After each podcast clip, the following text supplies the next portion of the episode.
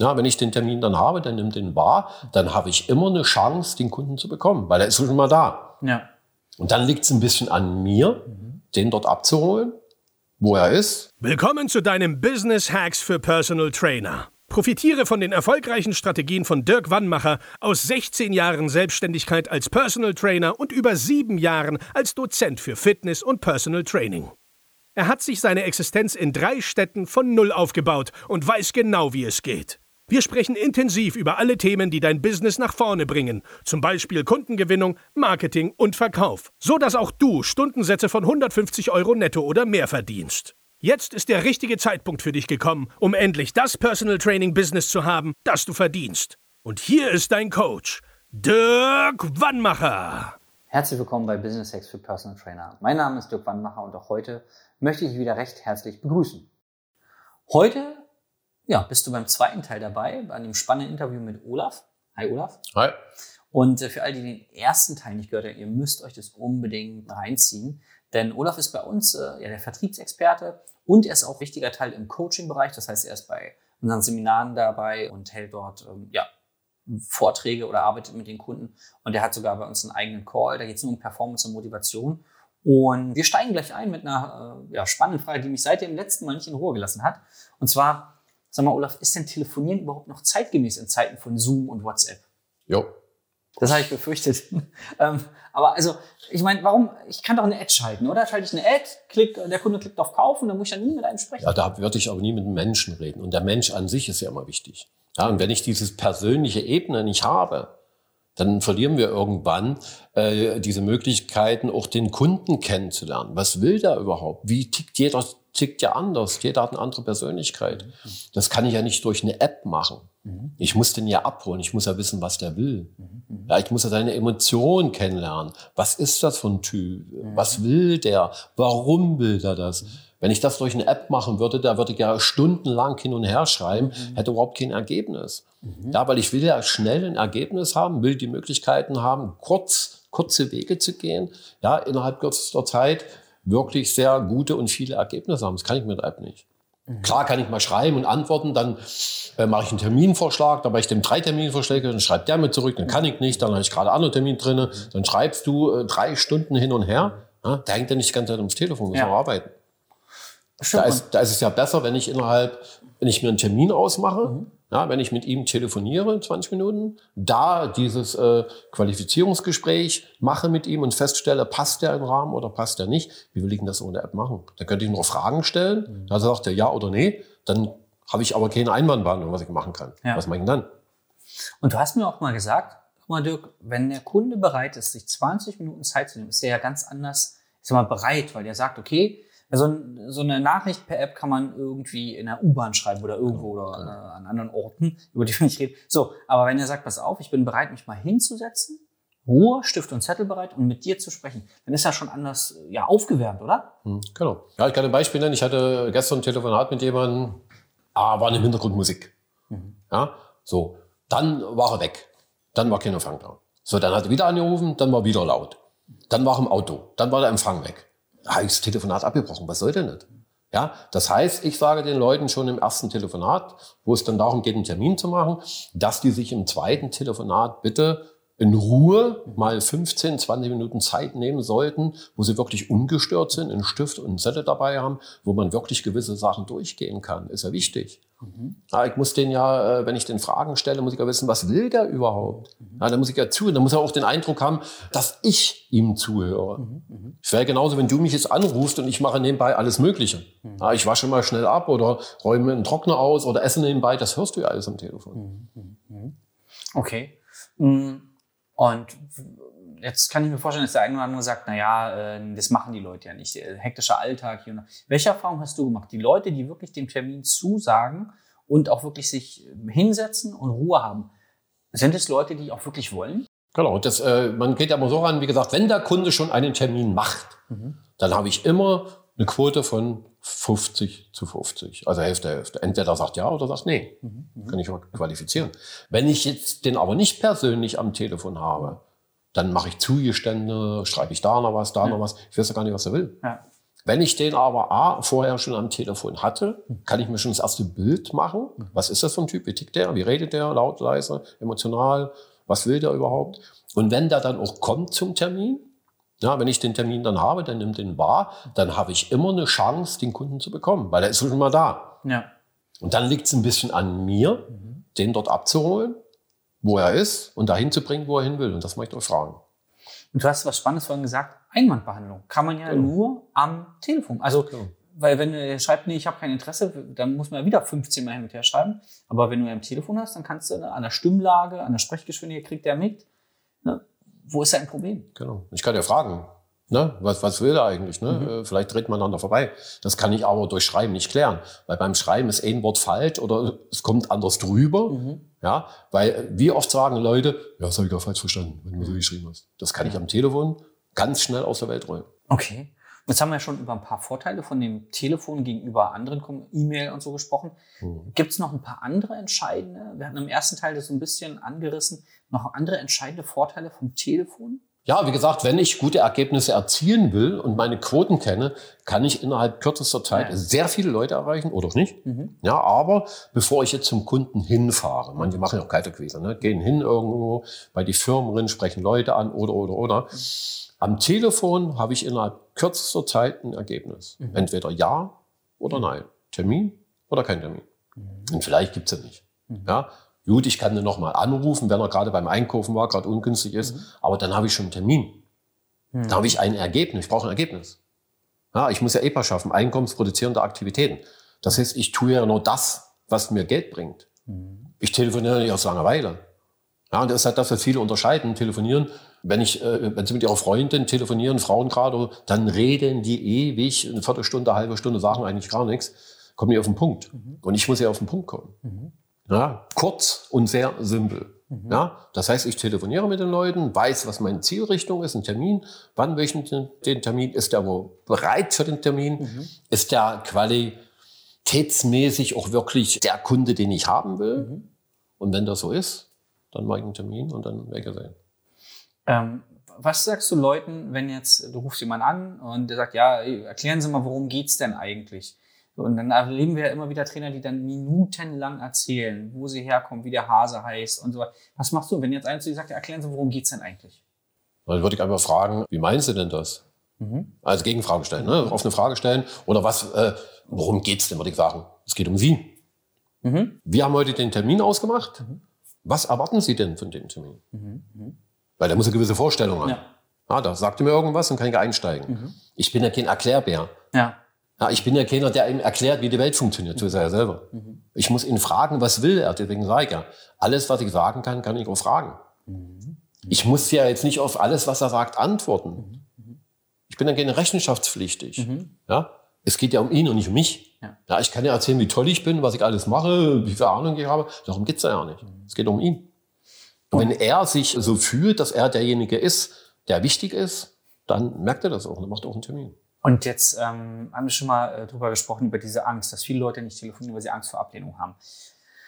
Du machst es schon so lange, aus dem Bauch raus. Wie viel Prozent der Leute sind wirklich total genervt, wo du das Gefühl hast, oh Gott, die sind jetzt da, also das läuft jetzt aus dem Ruder. Wie viel Prozent? Ist doch Keine minimal, Ahnung, weiß ich nicht, vielleicht 5 Prozent oder Ja. so, höchstens. Also- ja, kommt drauf an, wie gut ich bin. Ja. Ja. wie höflich ich bin, was ich mache am Telefon, ja, wie meine Stimmlage ist. Mhm. Ich kann auch am Anfang locker mit den Leuten reden, einen Scherz machen. Ja, das kommt mir ganz drauf an. Wenn ich so, hm, hm, ist natürlich blöd. Ja. Ja, wenn ich den Kunden aber öffne, mit denen normal rede, Deutsch rede, Mhm. ja, es ist natürlich auch so am Anfang, gerade werden von, von Einwänden gesprochen, muss ich die können, auswendig.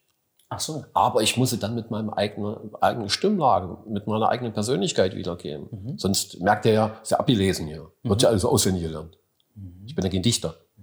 Ja, der Gedicht vorträgt. Mhm. Sondern es geht um ihn als Kunden. Und wenn der irgendwas sagt, muss ich ja wissen, okay, warum sagt er das? Was will der damit fragen? Mhm. Ein Kunde, der keinen Einwand hat, hat kein Interesse, sagt man so schön.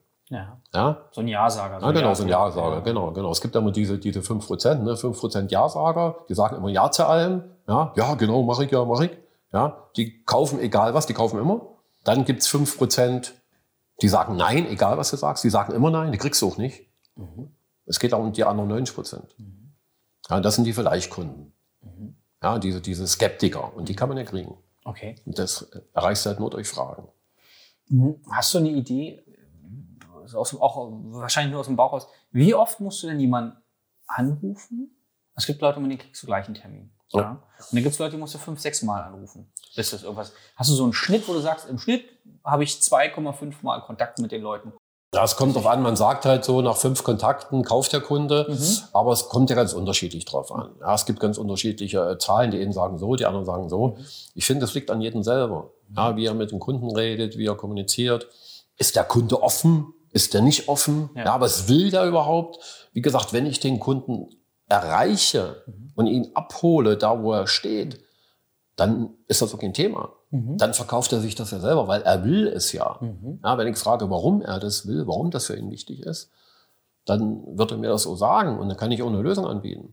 Ja, ich muss ja erst eine sogenannte Problemanalyse machen. Ah ja. Wenn der Kunde kein Problem hat, kann ich ihm keine Lösung anbieten. Ja, ich mache am Anfang immer dieses, dieses Aufwärmgespräch oder ein bisschen Begrüßung und so weiter. Dann kommt diese sogenannte Problemanalyse. Ja, das heißt, der Kunde muss ja ein Problem haben. Wenn ich am Anfang das Problem nicht rausbekomme und nicht noch größer mache, ja, noch die Wunde aufreißen, Salz drin streuen, wie man äh, so schön sagt, dann kann ich später keine Lösung anbieten. Weil der braucht diesen Aha-Effekt. Wenn er alles wüsste, wird er es ja machen. Ja, warum haben viele Profisportler, warum haben viele erfolgreiche Menschen im Leben, ob das im Businessbereich ist, ob das in der Wirtschaft ist, immer ein Coach und ein Trainer? Warum? Ja, ich habe letztens gehört, dass selbst Warren Buffett Coaching teilnimmt, sich jemanden sucht in seiner Branche, wo er selber tätig ist, Ach, wirklich? damit er mal von anderen Leuten ja, so ein Feedback bekommt. Ja, damit er die Sicht der Dinge ganz anders sieht. Ja, und viele denken halt, die können alles, die machen das jahrelang. Ich bin 12, 15 Jahre Personal drin, ich habe Ahnung von allem ja, und ich weiß Bescheid. Genau. Da sagst du was, das erlebe ich bei den Trainern auch immer wieder, wenn wir dann sagen, ja, warum klappt das denn nicht mit den Probetrainings oder so? Und dann äh, sollen sie ja immer nachsagen, ja, was hast du denn genau gesagt? Also wirklich, das machst du wahrscheinlich bei dir in den Calls dann genau.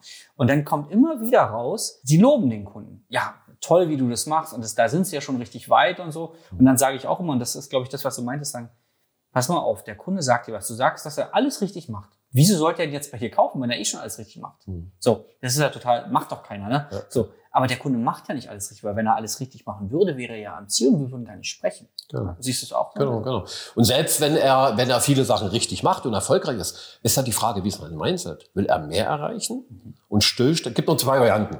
Ent, entweder Wachstum Mhm. oder Stillstand. Mhm. Und Stillstand bedeutet Tod, weil alles wächst. In der Natur wächst alles, die Natur wächst, Bäume wachsen, die Wurzeln wachsen. Wenn die nicht wachsen, gehen die ein. Wenn ich nicht wachse, nicht größer werden will, dann bleibe ich unten.